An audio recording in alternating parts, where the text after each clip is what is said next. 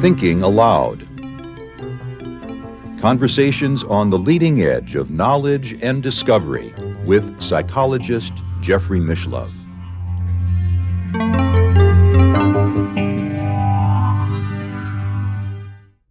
Hello and welcome. I'm Jeffrey Mishlove. Today we'll be exploring the life and work of a great psychic and psychical researcher, Dr. Alex Tanous. My guest is Callum Cooper a psychical researcher from the United Kingdom who was the co-author of a book with Dr. Tanous and, and the book was written posthumously on the part of Dr. Tanous. The Alex Tanous Foundation commissioned Cal Cooper to write this book based on an unfinished document that Alex Tanous had prepared. Now, Cal, some of our viewers will remember, is also the author of Telephone Calls from the Dead, about which we've done a previous interview. But now I will switch over to the internet video. Welcome, Cal. It's a pleasure to be with you again. Oh, thanks for having me again, Jeff. It's a real pleasure. Now, you were invited by the Alex Tanous Foundation to uh, take three chapters of a book he had started on and basically complete the book uh, for him. That must have been uh, quite a project. Yeah, that that was still early days as well. I didn't know anything about Alex Tanous for a long while in parapsychology, and it was 2010. I was the joint Parapsychological Association student representative, um, along with um, Everard Renard as well in France. And he highlighted it to me. They got a scholarship award for students for $500, and then they'd send along some books and some other supporting things. And so I applied for it, and I got it. Um, but I'd already, uh, once I won it, I decided to buy his autobiography and, and read it and got to know a bit more about him and it was um, through that that um, eventually I looked at some of the digital archives that had already been filing, found this three chapter long potential book, and it was after a few years of getting to know them. I said, "Would you like this kind of expanding with his other work and see if we can get some sort of book out of it?" So they they were delighted because the the last book they'd seen by Alex was in 1990. Um, about three or four months after he died, so nothing had really come out. Uh, he wasn't really in, in public awareness for a long time and not even really in parapsychology's awareness for a long time. Well, you know, that's really true. I uh, try to stay on top of the parapsychological literature, and I was aware that Alex Tanous was a, a star subject in out-of-body experience research, uh, but I knew nothing more than that about him. So uh, reading your book was an eye-opener for me. I, I didn't realize that he worked for 20 years at the American Society for Psychical Research and was engaged as as, as not just a research subject, but a researcher himself. In fact, I have to say, after just reading your introduction, uh, Alex Tanous is one of the most amazing people uh, in the field of parapsychology. He's certainly unique, isn't he? I mean, he, he's not one of the the first kind of um, I suppose he's not your traditional parapsychologist. He's not someone that would be well read on the literature, but in terms of someone who knows how to conduct research and, and how to do scholarly work, with the kind of background he had, he had five degrees, he knew how to do that. Um, and, and, he'd go by the title of parapsychologist sometimes, but I, I, don't think he was kind of on the same level as you or I, where I could list off a load of names and you'd either know those people or have met them, Jeff, and worked with them at some point, uh, and vice versa, we could do the same um, and, and, we could know where that item is in a journal or in a book. Um, Alex wasn't like that, but he was certainly um, very good at networking and, and, very good at building contacts and getting things done. Um, and and yeah, so uniquely, he was up there with people like Eileen Garrett, who said, "Not only do I have these abilities, please put them to the test. And when you're doing that, I'd love to know more, and I'd like to encourage this kind of um, scientific endeavor as well. So, yeah, 20 years at the American Society for Psychical Research, um, looking at three different things specifically. So, as you mentioned, con- uh, continuous testing of his alleged out of body state, which he discovered as a child. um, when he was i used to do this as well he'd go up the steps in the family home and he'd jump down the steps onto cushions and pillows and to see you know how high could he get out with that without hurting himself and jumping down higher and higher and he was having so much fun he was in that state that we call flow where you've entered this altered state of consciousness and you're in the zone and time flies when you're having fun and on one of the jumps didn't hurt himself but he was just lost in the moment looked back up the stairs and sees an apparition of himself at the same age looking down at him. And he said that in that moment he could also see himself from the second version of himself through that eye, eye line, through that vision, looking back down. He got the vision of both parties. And he called this external version of him Alex 2, which he used for traveling the world when he was in the outer body state, so he could recognize his own bilocation, as it were. Uh, there's a few really interesting reports of him allegedly bilocating and interacting with people. Two specific ones where he turned up at people's houses, where one, a dog was barking at the apparition of him at the door, and they moved the dog back, and when they went back to the door, he wasn't there anymore. And another one that's far more kind of, um, you know, eye-opening is in the middle of the night he was staying at the American Society for Psychical Research, was doing some out-of-body tests at the time, and he had a dream that he was visiting a friend in Canada, um, they awoke in bed to the sound of the door ringing, and the husband went downstairs. The wife was listening out to see who it was. It, it was just late at night; they'd just gone to bed, so we're talking ten thirty, something like that. Alex was at the door, and he said, "Oh, I'm so sorry. I didn't mean to wake you. I was just." Passing by, and I, I just wanted to check on the off chance if you're up. But we'll catch up some other time. The guy said, "Don't be silly. Let's come in, have a quick chat."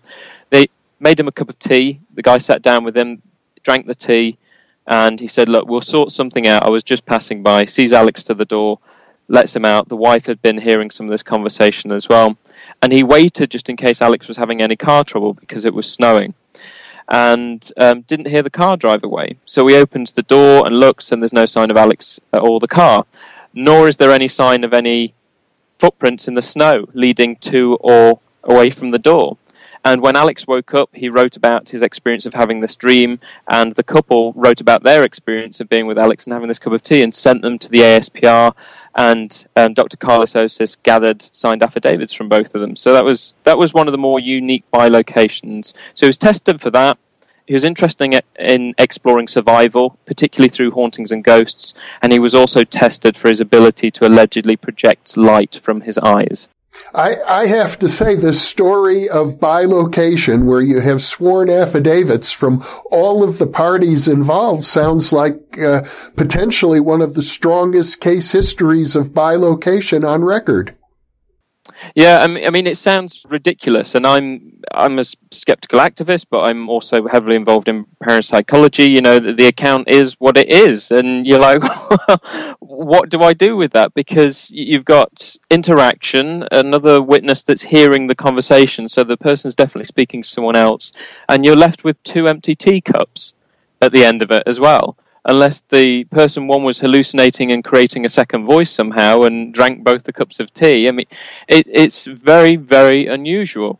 And it doesn't seem to be a complete case of mistaken identity either. I mean, that he knows it's Alex. Alex has dreamt this situation, and the person clearly had Alex's personality and knowledge. So it's it's very, very unusual, but not unheard of either. I mean, there are many cases of bilocation.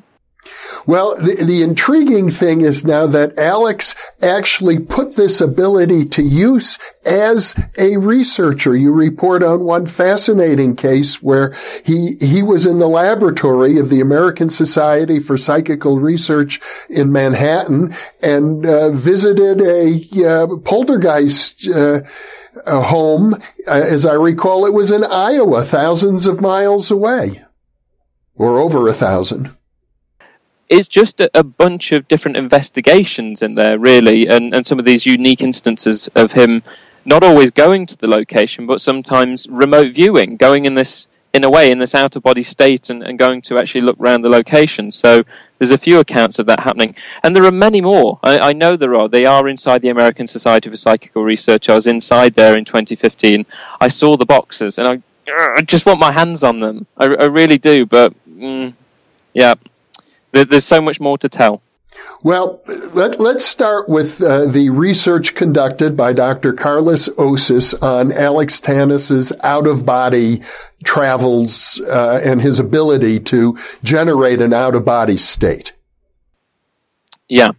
So that came about when um, Alex was tentatively looking into the question of survival.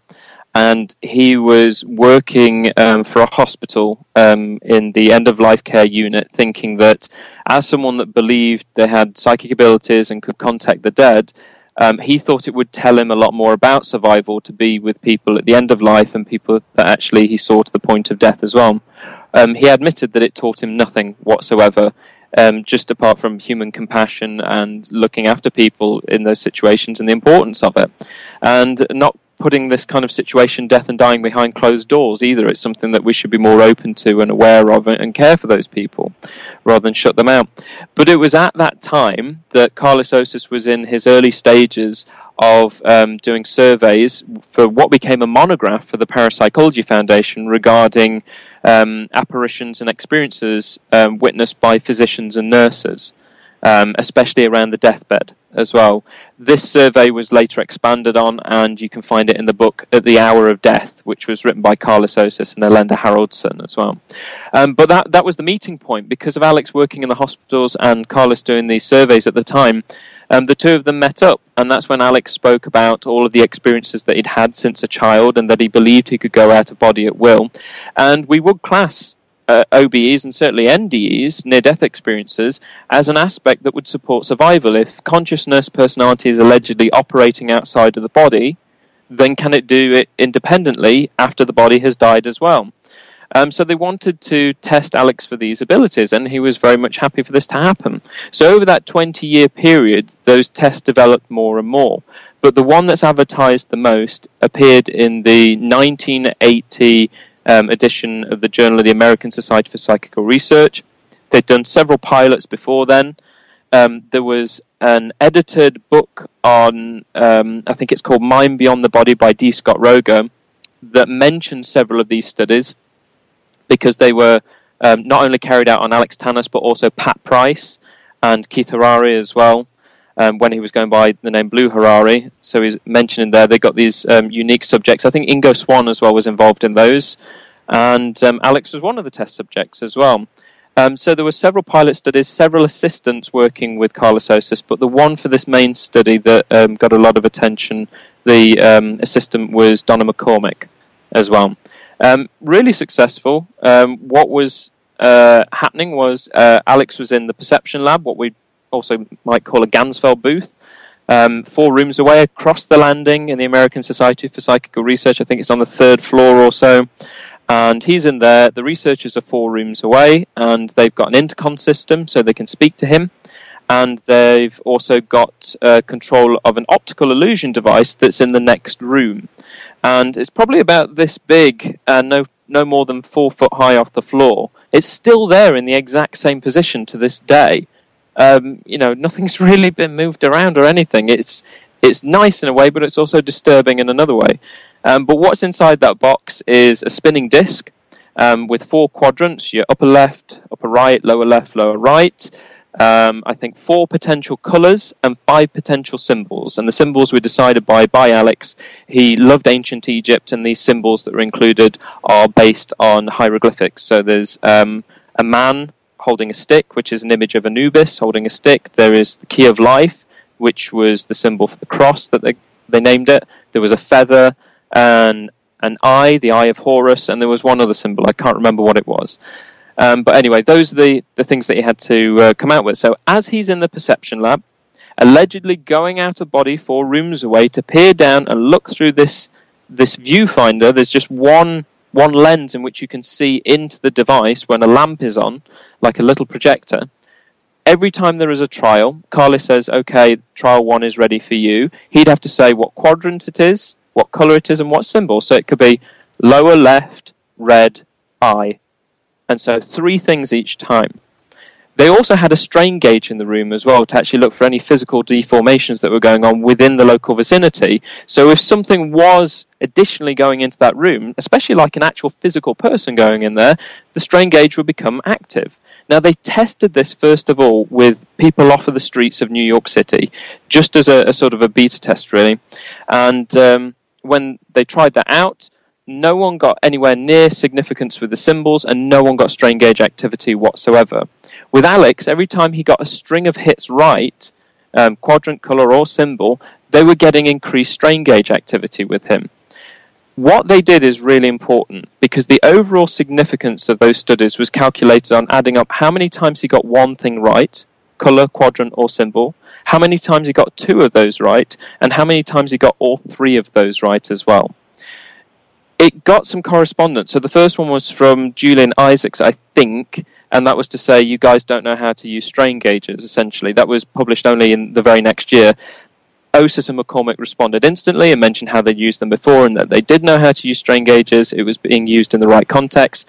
There was no further rebuttal. It seems that he was happy with that the most important one, I think, is a year later, 1982, Susan Blackmore said that she calculated the outcome and said, You're not handling statistics properly. If you're just adding up how many times he just got one right, then the overall significance isn't that great at all. You know, it's like close to 55% or something as a chance of getting it right. And they responded on the very next page and said, No, no, Sue, you've misunderstood. One right, two right, three right, combination of all of those together that gave a significant overall finding. And the studies sort of fade away from that point. Um, that there are further studies, but as unpublished reports in boxes in the ASPR and in, in some of the archives, we've just got to do more digging. I'm just surprised no more was published on it. But Sue continued to talk about it. She certainly did in her book, Beyond the uh, Out of Body Experiences, and at a Parapsychology Foundation conference, but she didn't seem to mention the rebuttal very much. As, as I recall, at one point you suggested uh, in your book uh, that these tests showed he was about 90% accurate in, in identifying these symbols. That was uh, that needs clar- clarifying a bit more. That came from some of the media reports where, when they'd observed single trials, they were saying that on average, when it came to getting hits out of that, he was scoring 90% hit rates. So that could be potentially um, from every time he was getting one right if they were just basing that on symbols. So they were just single observations. Erlendur Haraldsson reported that as well. Uh, that I think he mentioned in the paranormal review when he was uh, recollecting going to the ASPR and he said he was always scoring extremely high every time he went there, and he observed Alex over a week. But by the end of the week, he was only scoring by chance. So he'd have to go away and come back a few months away and then come back for a week, and uh, it'd be this classic decline effect. It'd be really good for the first few days, significant results, and then over time they'd start to decline.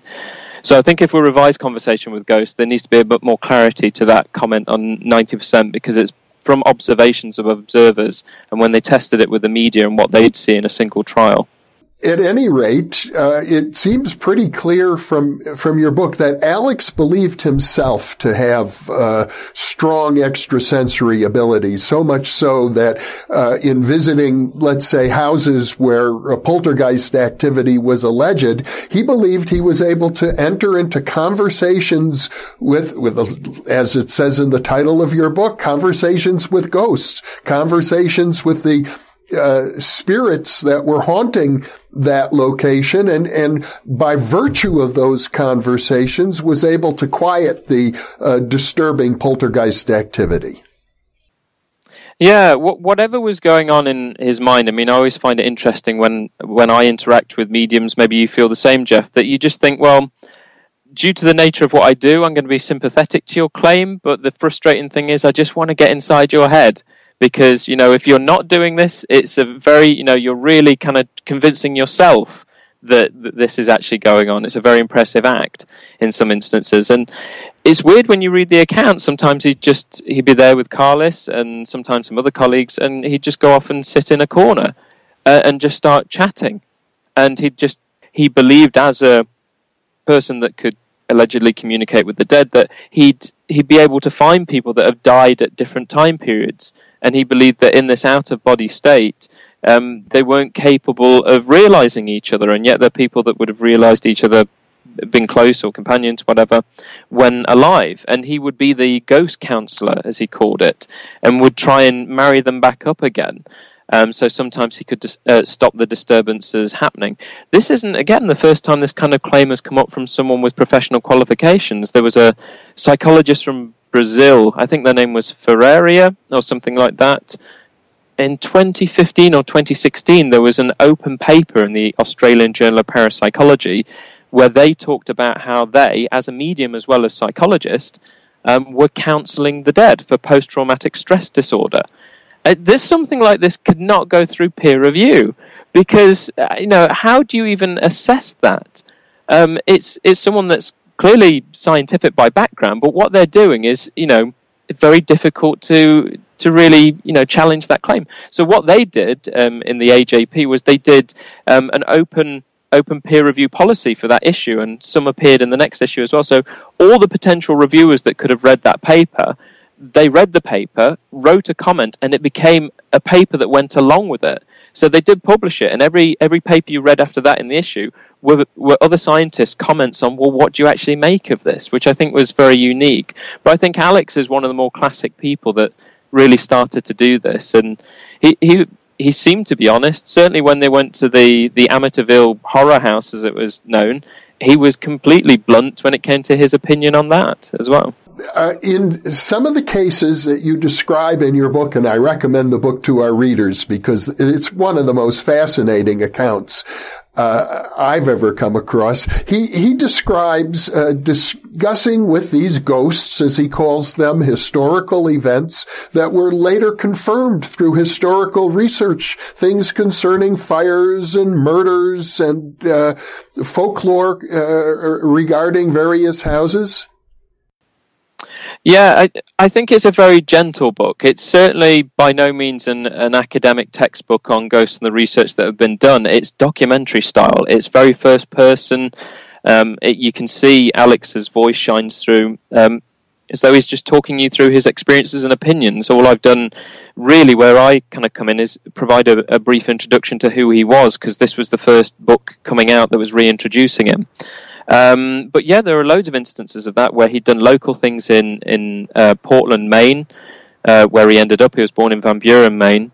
Uh, there was even a, a, castle in Maine, even though it was an old cottage. It had got this turret on the side of it, which is absolutely um, beautiful. And he went there and he picked up on the fact that people had previously experienced. He, he was saying to the people that he was with, maybe Karlis, you know, I'm getting the feeling that frequently people will feel what feels like a dress brushing by their arm and I feel things are flying from the shelf, and there's certain doors that, in particular in this area, that are being shut, and people are making a point of making them very shut, and then they're open. And what had happened were indeed some of those very things.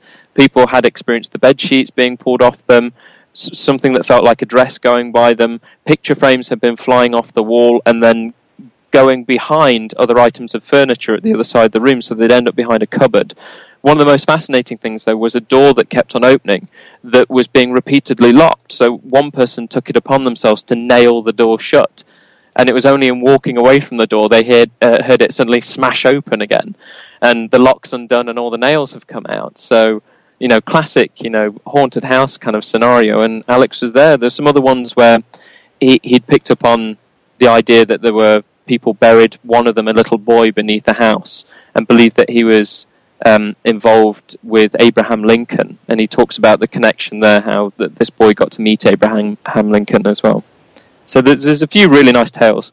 The interesting thing to me, and I, I, wish it had been emphasized more, that other researchers had picked up on it. He had a theory about how uh, poltergeist events occur and how they can be cleared. And he made a distinction uh, because the the most common interpretation of poltergeist events back then, as I recall, is that there's usually a disturbed teenager who has repressed anger and that psychokinetic manifestations as well as a certain amount of fraud uh, comes because of the activities of this teenager. And he's saying, well, he ignored all those cases. Those, he, he didn't consider real poltergeist cases. He was only interested in cases where there was no teenager involved, but, but ghosts ghosts instead. And he claimed that these ghosts just want to tell their story. And once he could listen to their story, the, the unfriendly poltergeist manifestations would abate. Yeah, I mean, that goes back to this idea of being a ghost counselor again. And he also mentioned, um, he talked about this idea called the spiraling effect.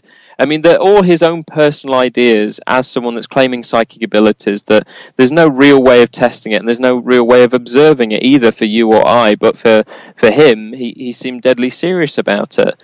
And um, it's interesting that sometimes he'd take that radical approach because, particularly around that time, the 60s and the 70s, um, you know, poltergeist phenomena, people were, were getting very serious on the idea that adolescents were the cause of some of this phenomena because, um, especially during that time into the late 70s, you got the Enfield poltergeist that had uh, hit worldwide news uh, that was published in the book This House is Haunted by Guy Playfair. That re emphasized this whole idea of adolescence. Um, but we see it in some classic cases throughout time. I always like the, the Gyra ghost from 1921 with Minnie Bowen as well. Similar scenario when she was about, all kinds of activity was happening, and when you took her out of the property, it lessened. It didn't stop, but it lessened so. And the same thing happened with the Enfield poltergeist. Um, but I find it interesting that he, he removes that element, thinks, you know what, I, am not so interested in that. And it is, it's dodgy territory because it's open so much fraud and accusations.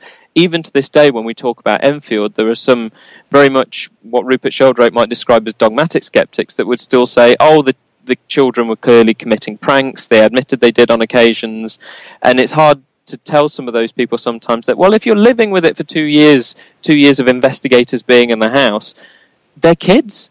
They're going to joke about, they're going to play about, and at the other time, when they're crying and when they're scared, it seems it's gone beyond a joke and something genuine might be happening. You know, it's it's worth as scientists, people trying to investigate this seriously, to check out the claim. But Alex has got another way of seeing the world because of what he's claiming. So he separated himself from that. Other researchers were focusing on the adolescents. He wanted to look at the classic haunting. Well, it certainly seems that Karlis Osis, a researcher who worked with him for 20 years, uh, was buying into his worldview uh, with the idea that uh, something needed to be reconciled with these ghosts. That the the word reconciled was used by both of them, uh, and and it seemed to happen. The the phenomenon would, uh, as as I mentioned, would abate after Alex's intervention. Given the stuff that I've worked on recently, because I edited together his book Science Psychotherapy, and th- there's a lot of overlaps when we look at things like the placebo effect, and I think some of that was coming into it. He'd worked with um, uh, a vicar from St Bonaventure University. He even wrote um, a book on pastoral care and the paranormal, I think. But anyway, Alex wasn't taking that approach, even though he, he was a religious man. Um, but he wanted to take that scientific approach. But you can see the same principle as to when someone goes in and exorcises the property, and people might say, well, nothing's happened ever since. Well, some people might feel that way when they want an investigator in as well and they think, well, the investigator came in, they did what they did, they found some conventional explanations, and I feel it's made it better. It is like taking that sugar pill. I'm having these problems, someone has come to help me, therefore I feel better. And we've got the instance with the haunting. Someone came in who is a professional of this, they checked it out, I'm not experiencing it anymore. And if it was natural bangs and raps and taps of the building as temperature changes throughout the day and weather conditions, uh, those bangs, raps, and taps may still be happening. But because you've experienced Alex going into the property or someone else, you're just integrating those normal uh, those noises and other phenomena into day to day life, and you're not really recognizing them anymore. So um, I can understand how Karlis, on that level, may have appreciated it as well, because you could see on a clinical parapsychology level, forget the phenomena somewhat, how's it impacting the person who's living with it? And it seems that, you know, there's positive outcomes to what they did. Well, so are, are you suggesting that uh, the placebo effect might account for all of the reported uh, abatements? Um, I don't think all, but certainly uh, I think it can apply to quite a few instances where the the phenomena is quite minor. We're not talking about sofas being thrown across the room and uh, sudden outbreaks of fire and things like that. I'm talking about strange rapping noises and hearing footsteps up and down the stairs. Something that compared to the, the physical effects, those macro effects, it's it's nothing. Uh, they're very subtle, so people after that might just integrate them. But I think there'll be some other cases where, you know, get a priest in or get an investigation team in, and that's not really going to change what's going on. Uh, and that's understandable. These things are just so mysterious. Uh, they they seem to pretty much defy almost every attempted explanation. I, I, was just going to say, here's one case for you that just shows. I mean, I, I love the blase attitude. Um, I need to follow this up for the, the SPR, but I live in old, uh, in an old cottage. This is a, a blacksmith's cottage from 1800, and it's on a fo- old farm unit. So next door, joined to my cottage, is the main farmer's house, and they've lived there for a number of years now, and they're, they're still doing it up. It's when you live in an old building, you're constantly mending and fixing, and it becomes quite a hobby. And I was hoping that there'd be something unusual in this cottage um, when moving in. And no, not really. But uh, my next door neighbour, he cornered me a few weeks ago, and he said, uh, "This will interest you." I was uh, up in the attic not so long ago, a couple of days ago, and he has his boys come and stay every few months. He has to pick them up, and then they stay for a, about a week or so. And the attic space they've got is really tall. It's got converted bedrooms in it and some gym equipment. And he was up there, and there's one room to get in and out.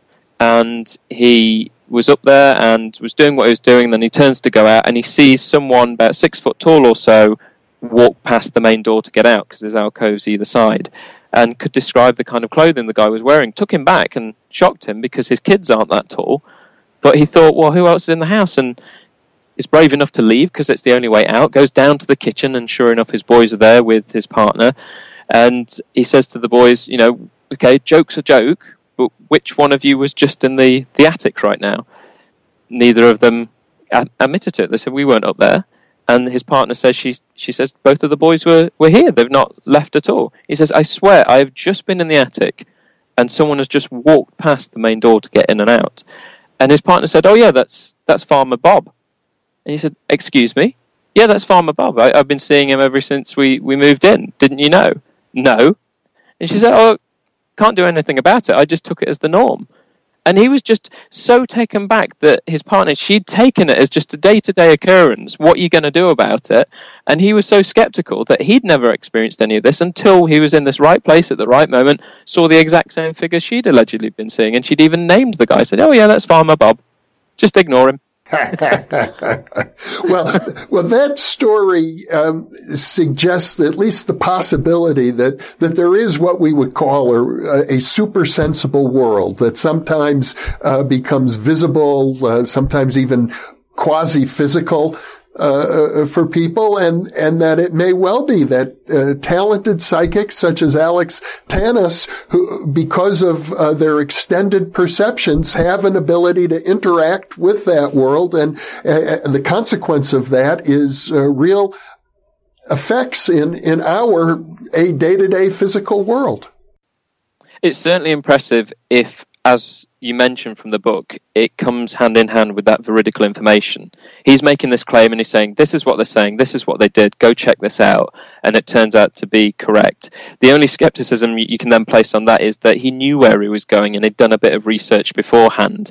Um, but then you've just got to question, well, how accessible was that information in the first place as well? So there's all those levels to it, but I think some a nice slice of veridical information thrown into the mediumship in the haunted location really helps. Well, it would really be wonderful to be able to get your hands on the notes left by Dr. Osis.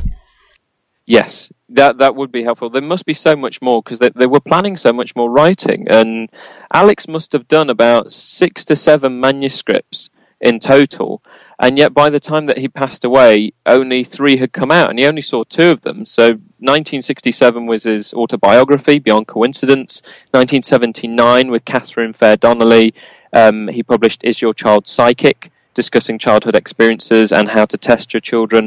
1990, just after he died, with Timothy Gray, was a book called Dream Symbols and Psychic Power that was all based on classes he'd given in parapsychology at the University of Southern Maine, which was offering credit for taking this parapsychology module. And he did dream interpretation classes, and it was from hundreds of people going through this course and how day to day activity was relating to certain things they dreamt about. It led to this very good dream interpretation book that a lot of people have bought and kept as a bedside table reading to actually, you know, I had a very strange dream about horses. What does that mean? And they've looked it up. Um, but beyond that, he'd written books on, um, as, as we mentioned, ghosts, um, using psychics and psychotherapy himself, particularly throughout the 80s.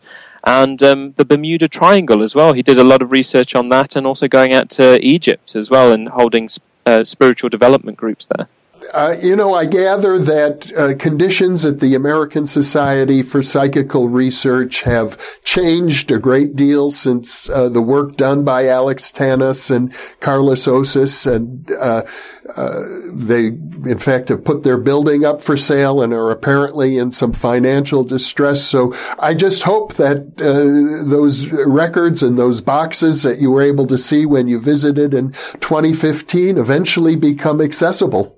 Well, I, I, think I'd say without anyone listening, watching that is in New York City or taking a trip there sometime, um, the website's still up for the American Society for Psychical Research. They have opening hours. I would recommend making a telephone call, send a letter, or turn up at the door and go in, check out the library. They're, they're open on appointment for you to go and look round, peruse the library, and check out the, the records, check out the books, check out the rooms that Alex did this research in. They're all open for that. And uh, you know, I'd certainly love to, to hear your feedback on that and what you think.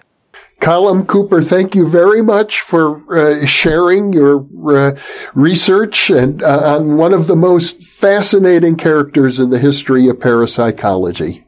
My pleasure, Jeff. There's so much more to come. Another book, and we're, we're going to put together a, a fuller biography on Alex Tanous as well that's been uh, in the works with people like Polly Burnell and um, Fred Froelich as well. Um, it's been going on for about the past 10 or 15 years, so it's, it's going to be a lot bigger and so many more stories to tell. Well, you're doing excellent research, and I look forward to the prospect of uh, several more interviews with you in the future. Fantastic. Thank you so much, Jeff. You take care and see you again soon.